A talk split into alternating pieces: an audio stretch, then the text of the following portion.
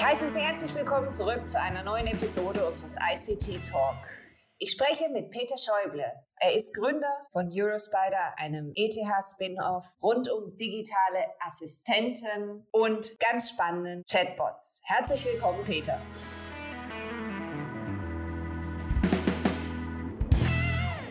Peter, ich wäre froh, wenn du eingangs kurz ein paar Worte zu dir und Eurospider ganz allgemein zur Vorstellung sagen könntest. Ja, also du hast es schon gesagt, ETH Spin-off-Firma wurde 1995 von mir gegründet. Ich hatte damals ein Team an der ETH Zürich da, im Departement Informatik, wo wir Retrieval-Systeme bauten und dann realisierten, dass es da eine große Nachfrage außerhalb der Hochschule gibt. Und das war dann der Auslöser für die Gründung. Kannst du uns ein bisschen darüber erzählen, was so eines der ersten Projekte vielleicht auch war, was damals ähm, dann umgesetzt wurde von Eurospider?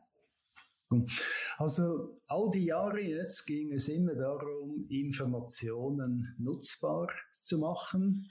Und wir konnten damit zwei, drei sehr großen Projekten starten.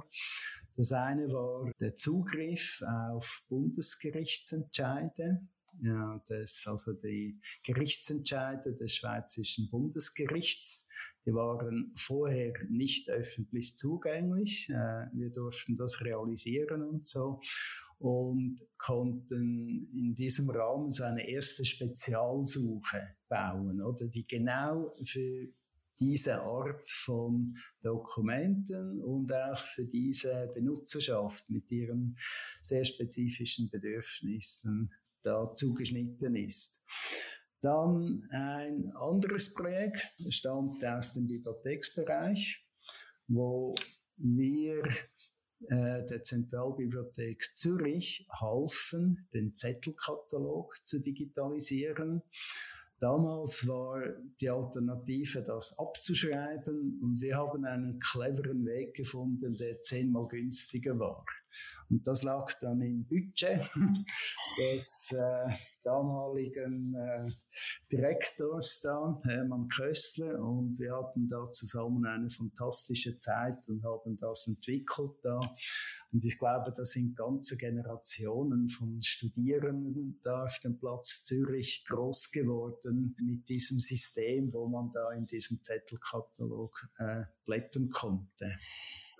Und dann sind wir relativ schnell da in die Problematik nachrichtenlosen Vermögen hineingerutscht, oder? wo es plötzlich darum ging, in sehr großen Datenhäufen, oder? Da muss man sich äh, große Lagerhallen vorstellen, wo da Bankkundenkarten da von früher zusammengetragen wurden, digitalisiert wurden und wir haben dann geholfen, die zu erschließen, damit da diese Recherchen durch die Banken möglich waren. Das war äh, so der, wie soll ich sagen, glückliche Start von Eurospider. Also dann sind dir heute noch wahrscheinlich unzählige Studenten oder Mitarbeiter dankbar, dass sie nicht mehr durch diese ganzen Zettelwirtschaften und Chaos, in dem Fall manchmal auch, ich mag mich erinnern zu meiner Zeit, durchsuchen müssen, sondern dass es heute alles viel einfacher geht. Genau, ja. Mich würde interessieren, wie solche ersten Suchabfragen funktioniert haben dann. Also, das ist mehr so ein, äh, wie soll ich sagen, kulturelles Problem, oder? Aus heutiger Sicht beschreibe ich das jetzt etwas anders. Als ursprünglicher Mathematiker hatte ich es mit sogenannten wohlformulierten Problemen zu tun. Und wohlformuliert heißt, äh, es gibt eine Lösung und es gibt nur eine Lösung. Das sind so typischerweise Datenbankabfragen, oder? Wenn, wenn du deinen Kontostand abfragst, dann gibt es nur einen und einen richtigen Kontostand, oder?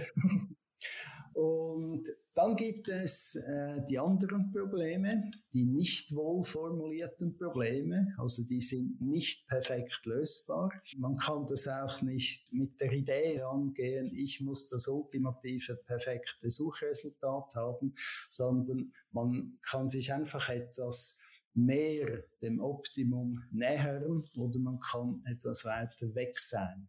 Also vielleicht noch etwas äh, auf dem Zeitstrahl, noch etwas früher, oder? Das Ganze ist eigentlich dem äh, damaligen äh, Institutsvorsteher Gusti Zenter zu verdanken, der da sehr breit so die, die Probleme angeschaut hat, oder? Und dann hat der Hans-Peter Frey so als Nachwuchstalent darauf angesetzt, er soll sich einmal mit dieser neuen Disziplin Information Retrieval auseinandersetzen. Ich war dann, dann sein erster Assistent, oder? Äh, mein Doktorvater und so. Und da ist diese Disziplin entstanden. Sehr geholfen hat in der Entwicklung dann eine Institution in den USA. Da wurde am Nationalen Institut für Standardisierung den USA wurde so ein Forum gegründet, wo man so Suchmethoden auswerten konnten. Also die stellten Aufgabenstellungen zur Verfügung und konnte dann die so als Forschungsgruppe an einer Hochschule lösen musste die Resultate einreichen und dann gab es eine Konferenz, wo man so miteinander die, die Resultate diskutierten. Das war dann vollständig in der Denke, oder? Wie, wie weit kommt man dann das Ideal heran, ohne den Anspruch zu haben, dass man je irgendeinmal perfekt wird? Wenn wir jetzt den Sprung zu heute machen, das ist nämlich mein, der Hintergrund meiner Frage. Ja. Wo ist vielleicht der Unterschied oder was ist noch ähnlich zu dem, wie früher diese Suchen aufgebaut wurden und wie herangegangen wurde? Was sicher noch gleich ist, oder? Das ist die Methodik, wie man das auswerten muss. Also das sind, kann man sich vorstellen, sehr ähnlich mit äh, statistischen Methoden, die man heute einsetzt, um diese Covid-19-Variablen da abzuschätzen und zu prognostizieren und so. Mhm. Das ist äh, gleich geblieben, ist auch nicht erstaunlich, weil das sind äh, fundamentale Methoden der Statistik. Dann, was sicher geändert hat, ist, äh, da hat auch Google dazu beigetragen, oder, dass man die Resultate nach Relevanz sortiert und dass man irgendwie versucht, da äh, möglichst zu oberst auf der Trefferliste da die interessanten Sachen zu positionieren. Und heutzutage stört sich fast niemand mehr daran, dass unten dran noch äh, 500.000 mehr Treffer kommen. Aber am Anfang war das ein Riesenproblem. Wir, äh, wir hatten sehr stark damit zu kämpfen, da mit dem Bundesgerichtsentscheidssystem, weil so vorhin in dieser äh, Kostenpflicht, bei diesem kostenpflichtigen Zugang wurde nur eine sogenannte Boolsche Suche äh, angeboten und wir kamen dann so von der ETH mit dieser Relevanzsortierung und so und das hat zum Teil böse Briefe nach Lausanne generiert und so. Aber wir, hat, wir hatten das Glück, dass wir dort einen sehr kompetenten Informatikchef hatten und so, der, der das verstanden hat, oder? Und uns auch dabei äh, geholfen hat. Wenn ich richtig rausgehört habe, hat sich auch eigentlich die, wenn man, darf ich das so laienmäßig sagen, das Frontend geändert. Also vorher habt ihr auch Suchabfragen gemacht, tatsächlich, wo ganzes Lager, ganze Papier und Bibliothek digitalisiert wurden. Und jetzt geht es darum, also dass ich tatsächlich in einem Fenster, ganz egal um was es geht, mein Fondant mal kurz als Assistent neben mir diesen, diese Suche starten kann. Kann man das so ein bisschen laienmäßig sagen? Ja, da würde ich nicht sagen, nicht sagen, das ist laienmäßig. Das ist äh, in der Tat ein ganz wichtiger Unterschied. Oder bei einer äh, normalen Suchapplikation fange ich jedes Mal wieder vorne an. Und was das Suchsystem mir liefert, ist völlig unabhängig von dem, was ich vorhin gemacht habe. Mit diesem Chatbot haben uns auch Möglichkeiten, Informationen zu suchen, aber das Ganze interaktiv, oder?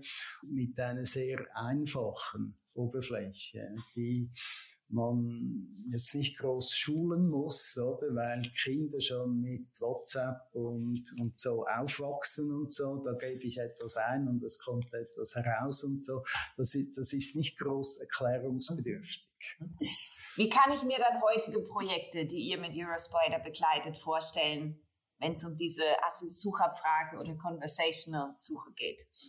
Ja, also diese Systeme werden immer domänenabhängiger, oder? Also die, das Frontend da, das ist eigentlich der einfachste Teil im Ganzen. Was wirklich eine Rolle spielt, ist das Backend-System dass diese Äußerungen oder auf Neudeutsch Utterances der Benutzer da entgegennimmt, versucht da diese, äh, die Intention, also der, die Absicht von dieser Utterance zu interpretieren und entscheidet dann, was muss ich mit dem machen?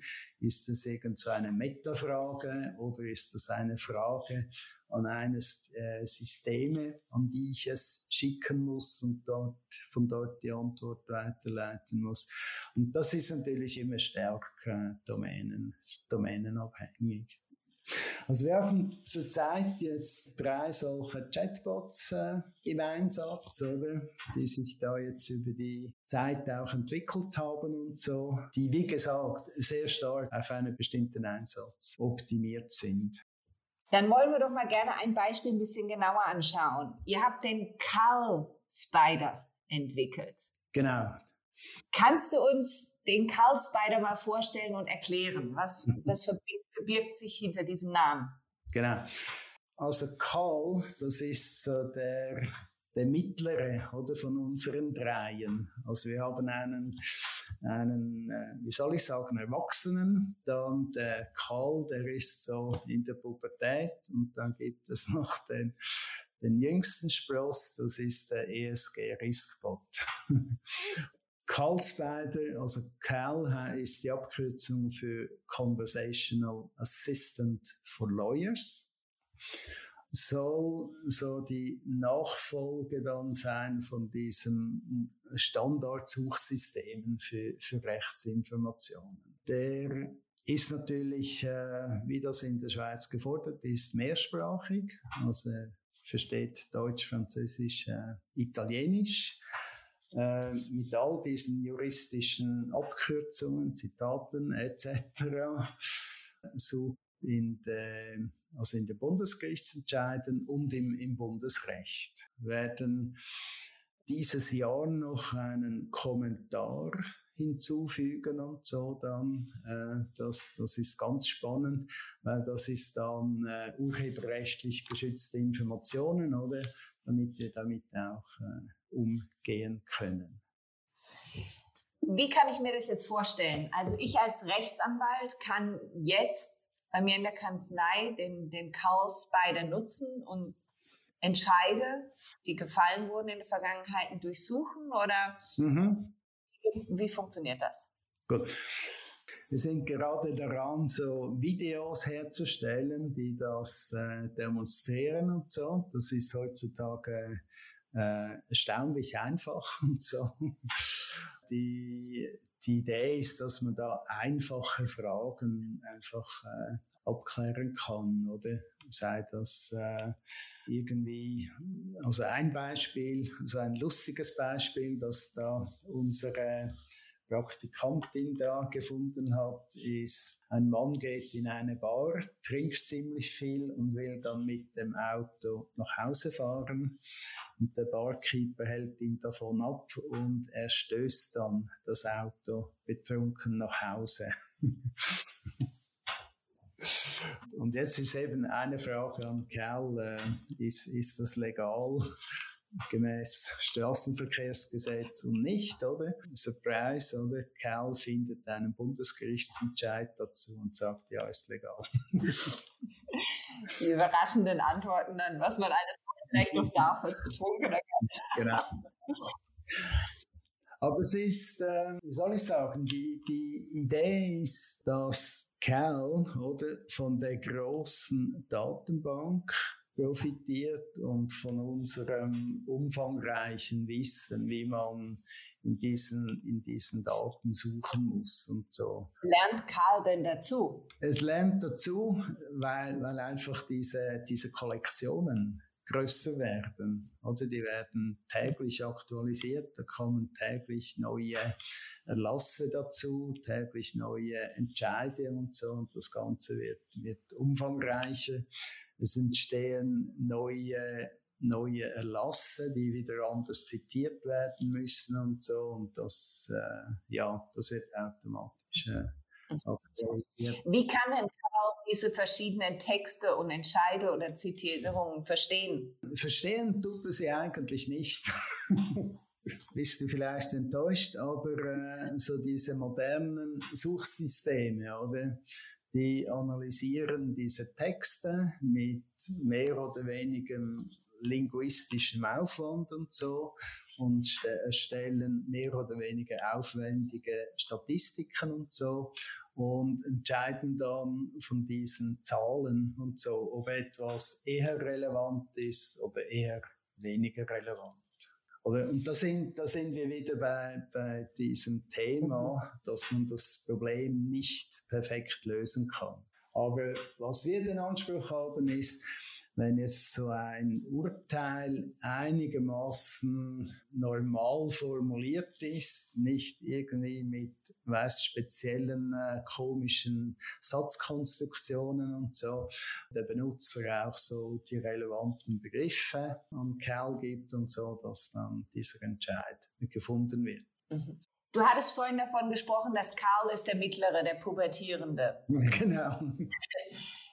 Habt ihr dann noch ein anderes Beispiel, was du uns aufführen kannst? Vielleicht nicht aus dem Rechtsumfeld. Du hattest, wenn ich recht informiert bin, hattest du erwähnt, dass ihr auch einen Suchabfrage zum Einsatz im Punkto Compliance kommt. Genau. Also das ist der Ältere, oder? Ich würde mal sagen, der ist äh, inzwischen erwachsen geworden. Der, der hat, äh, wie soll ich sagen, noch eine, eine schwierige Kindheit, weil so vor zwei Jahren war das überhaupt nicht akzeptiert und so. Man hat das etwas daneben gefunden, dann diese Kindereien mit diesen Sprechblasen und so. Und irgendwann mal hat man dann gesehen, dass für diese Aufgabe, oder, äh, dass das Onboarding von einem neuen Kunden durch ein Finanzinstitut, oder, dass das so ein äh, Conversational Assistant sehr gut machen kann. Und zwar viel besser als ein Bankberater, der da umfangreich Formulare ausfüllen muss aufgrund von Fragen, die er die, die Kunden fragt und dann fragt er das gleiche x-mal und es ist inkonsistent und so. Äh, und, und da kommt ganz stark der Vorteil ins Spiel, dass ein Conversational Assistant Fragen stellen kann, abhängig von den Antworten, die der Benutzer vorher gegeben hat. Oder? Und dass natürlich die gleiche Frage nicht zweimal gestellt wird und dass keine überflüssigen Fragen gestellt werden und so. Das sind so banale Sachen, aber die, die kommen jetzt wirklich äh, sehr stark zu tragen, nebst der Mehrsprachigkeit. Also der Compliance Chatbot, da kann man während des Dialogs kann man die Sprache wechseln und so und dann kommt alles einfach in der, in der neuen Sprache. Also im Moment da sprechen wir so von 2.000, 3.000 Onboardings pro Jahr, oder, wo das im Einsatz ist. Und wenn man, wenn man jetzt betrachtet, was der Aufwand ist, traditionell, oder, wo jemand das befragen muss, dann wird das im Formular ausgefüllt und dann wird es abgetippt und dann wird es noch durch ein spezielles Team noch schön abgecheckt, oder, ob alle Angaben stimmen und so. Und das macht natürlich der, der Onboarding-Chatbot. Also dort ist der Zusatznutzen, oder der relevante Zusatznutzen ist, dass all diese Formulare, wie sie vorgeschrieben sind, compliance-mäßig und so, die werden generiert mit, sagen wir, formal konsistenten und aktuellen Informationen. Traditionell sind da doch jeweils ein enormer Aufwand zu leisten, wenn das äh, konventionell passiert bei, ein, bei einer Bank, bei einem Finanzinstitut. Wenn man das, das hochrechnet auf mal 2.000, 3.000, oder, wo das automatisiert ist, dann ist das schon ein erheblicher Unterschied. Und von Seiten des Finanzinstituts, was ist das Pro und Contra zum Entscheid, ich möchte diesen Prozess durch einen solchen Compliance Assistant ersetzen? Das Ganze hat immer mit einer Prozessumstellung zu tun. Ich kann sich natürlich vorstellen, in traditionellen Finanzinstituten ist das über Jahre gewachsen und so. Die Leute sind da und die wissen, das muss von hier nach dort und so weiter gehen und so. Und es ist nicht, es ist kein Zufall, dass wir mit dem sehr erfolgreich sind bei Fintech-Firmen, oder, die da neu entstehen und die sagen, das müssen wir nicht unbedingt kompliziert machen. Wenn es einfach und günstig geht, dann machen wir das einfach und günstig. Dann habe ich noch eine andere Frage zum System. Und zwar, du sprichst von Conversational, in dem Fall ja. Assistant beim Compliance.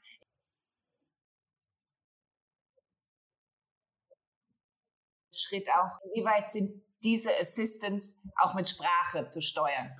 Also, äh, unsere Chatbots haben jetzt keine spezielle Spracherkennung. Oder sie funktionieren mit äh, vorhandenen Spracherkennungssystemen, beispielsweise Siri, oder wir, wir setzen auch äh, das Google Spracherkennungssystem ein, da für die Medienanalyse, um äh, Fernsehen, Radio, Nachrichten dazu zu analysieren.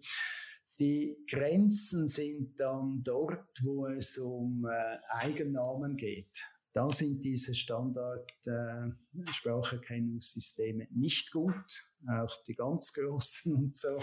Es ist kein Zufall, wenn, wenn man irgend nach einem Schweizer Politiker äh, fragt oder so, dann wird erkannt äh, ein deutscher Politiker, weil einfach die, die Abfragen in dieser Richtung da viel, viel häufiger sind und dass das äh, bessere Suchresultat liefert und so. Aber im Moment haben wir keine, kein, keinen Hinweis oder keine Notwendigkeit, das jetzt auch noch zu customizen, weil ich äh, auf, aufgrund meiner Erfahrung da mit Spracherkennung von ETH Zürich weiß ich, dass das sehr aufwendig ist die ganze Trainingsdaten zu erstellen, das äh, System zu trainieren und so. Also es ist alles machbar, aber so Aufwand, Nutzen hat sich äh, bis jetzt noch nicht äh, so ergeben, dass, dass, dass sich ja. das lohnen würde. Du sagst, ähm, Voice gibt es bei Carl Spider, also für die Anwälte, die dort die, ihre Abfrage starten. Gibt es Compliance-Chatbot? Äh, nein, also außer, außer man gibt einfach die Eingabe mit, äh, mit Siri oder mit einem anderen Spracherkennungssystem ein. Das ist, das mhm. ist durchaus möglich. Aber in der Regel wird das nicht gemacht, weil gefragt werden ja auch so Adressen, Namen und Namen von äh, wirtschaftlich Berechtigten und so. Und da sind wir genau bei diesen Eigennamen, welche diese Spracherkennungssysteme äh, nur schlecht uns recht erkennen. Also sind wir da noch recht am Anfang, wenn ich das so raushören darf, ne? wenn es ja. um diese Sprachsysteme ja. geht. Es, gibt in der Schweiz auch äh, Bemühungen, da Schweizerdeutsch in den Griff zu bekommen. Das ist natürlich sehr anspruchsvoll und muss sich mit zum Teil wenigen Daten begnügen, oder? Also wenn Sie da irgendwie ein bestimmtes Tal da im Wallis oder Berner Oberland nehmen mit einem bestimmten Dialekt, dann haben Sie nicht dies, diese Daten da, die, die jetzt zum Beispiel in Standarddeutsch zur Verfügung stehen würden. Aber was mich dann interessiert, inwieweit der Compliance-Chatbot, du sagtest vorhin, dass er dann lernt aus diesen Fragen oder darauf reagiert, welche Fragen schon gestellt wurden und welche nicht. Inwieweit kommt dort schon künstliche Intelligenz zum Einsatz dann? Also der Compliance-Chatbot stellt nicht den Anspruch, dass er lernt. Also der, der Compliance-Chatbot, der muss wirklich ganz präzise die notwendigen Fragen abfragen, oder? Und so Plausibilisierungen machen und so. Das passiert auch mit äh, Backend-Systemen, die abgefragt werden und so.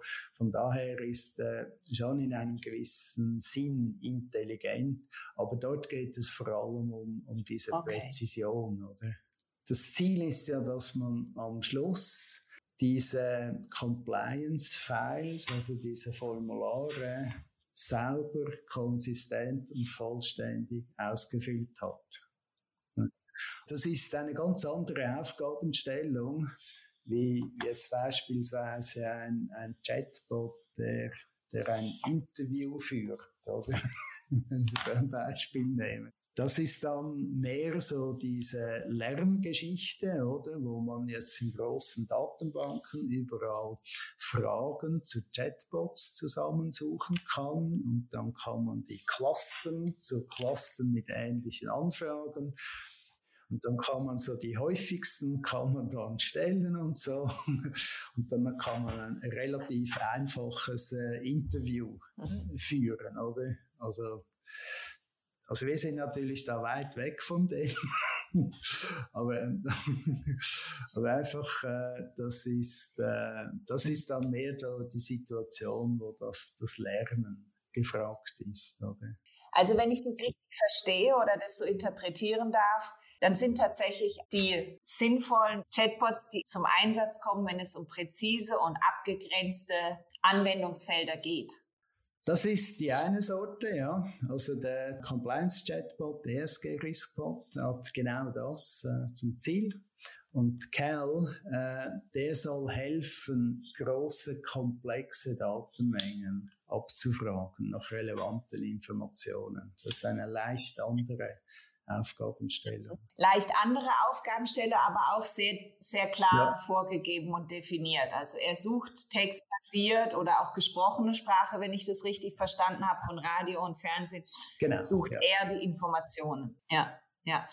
Jetzt habe ich noch eine letzte Frage. Du hattest noch von drei Projekten gesprochen und jetzt würde mich noch interessieren, wer ist denn dann der Jüngste? Ja, das Baby, das ist, äh, wie Babys noch sind, oder? Un unproblematisch und so. Es geht da um, um diesen Chatbot, den wir im Zusammenhang mit der Konzernverantwortungsinitiative entwickelt haben. Die wurde ja abgelehnt, knapp, aber wurde abgelehnt. Damit kommt automatisch der indirekte Gegenvorschlag äh, des Bundesrates äh, zum Zug. Dieser indirekte Gegenvorschlag, haben wir festgestellt, hat es in sich. Also die, die Pflichten und so, das, das ist ein kompliziertes Regelsystem. Wenn dann, dann muss man dann und wenn das noch, dann muss man das nicht und so. Und das ist genau das, was man sehr gut in einem Chatbot abbilden kann, oder diese, diese präzisen Regeln. Und wir können da jetzt mit unserem ESG Riskbot können wir helfen, so einmal aufzuzeigen, was sind so ähm, im Wesentlichen die Pflichten, oder? die Pflichten, die da auf diese Konzerne zukommen. Das heißt, ein Konzern kann sich dann über diese Abfrage informieren, was kann ich tun, wenn das oder wie gehe ich vor, wenn das. Genau, also was, was wird auf mich zukommen, oder? Muss ich da ein Managementsystem aufbauen über äh, Einhaltung der Menschenrechte oder, äh, oder Umgang mit Konfliktmineralien und so? Oder erübrigt sich das, weil eine Muttergesellschaft in einer bestimmten Konstellation ist oder weil ich zu klein bin? Also das das ist jetzt so ein, eine Hilfe, oder? Wo man diesen Chatbot gut einsetzen kann und einfach fragen kann, einmal unverbindlich, oder? Es ist dann nicht ein ernsthaftes Gespräch mit einem Anwalt und so. Man kann sich da einmal schlau machen. Das ja. ist die Idee von dem. Ja. Und wo liegen denn da noch die gröberen Probleme von dem Baby? Eigentlich nicht bei uns, sondern äh, die, also im Moment ist man am Verfassen der Verordnung zu mhm. diesem Gesetz. Das äh, ist gerade am Entstehen. Das geht dann in die Vernehmlassung und so und wird dann irgendwann mal so verfügt und so. Wenn wir dann die, die Verordnung haben oder mit diesen ergänzenden, konkretisierenden Bestimmungen, können wir dann das Baby auch noch etwas wachsen lassen. Jetzt habe ich an dich persönlich noch eine abschließende Frage. Du hast ja schon sehr viel von dieser Suchabfrage und der Entwicklung, was passiert ist, seither erlebt.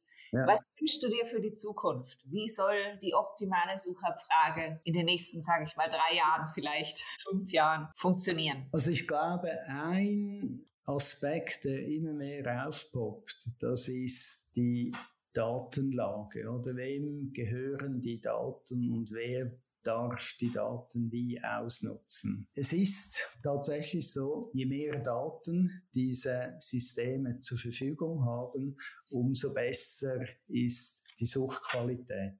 Jetzt kann man irgendwie naiv sagen, ja, Daten, das wächst, oder? Sehr stark und so, das geht immer besser, die Antworten werden immer besser. Aber da wird es wahrscheinlich, meine Vermutung, so eine Gegenbewegung Entwicklung geben, wo man dann die Verfügbarkeit von Daten irgendwie einschränkt und auch mehr so ähm, die, die Personen, betroffene Personen dann auch berücksichtigt und auch die Qualität, oder? Ich meine, wir, wir sehen das in Compliance, da kann irgendein Revolverblatt, kann da irgendwelche Beschuldigungen, Vermutungen und so publizieren. Das ist dann im Netz und wird immer im Netz sein, oder? in diese Richtung wird sich wahrscheinlich schon noch etwas tun. Mhm. Ja. Also tatsächlich die Frage nach der Datensicherheit, wem gehören die Daten, Datenregulierung und. ich glaube, schlussendlich sind es dann auch ethische Fragen, oder? Also wem, wem gehören die, die Informationen und wer darf was mit diesen mhm. Informationen machen? Ja. Also das ist sozusagen das Thema, was du dir für die Zukunft wünschst, dessen man sich annimmt, um dann auch weiterhin hilfreiche und umfängliche Suchabfragen bieten zu können. Genau, damit müssen wir uns wahrscheinlich auseinandersetzen. Das sind spannende Fragen, aber auch äh, anspruchsvolle Fragen. Ja. Ich danke dir, Peter, für diese wunderbaren Einblicke in doch eine rechte Geschichte, sage ich mal, aus Suchabfragen rund um Daten auswerten und digitale Assistenten und dann der Weg in die Zukunft. Wie geht's weiter? Danke dir. Danke auch, hat Spaß gemacht.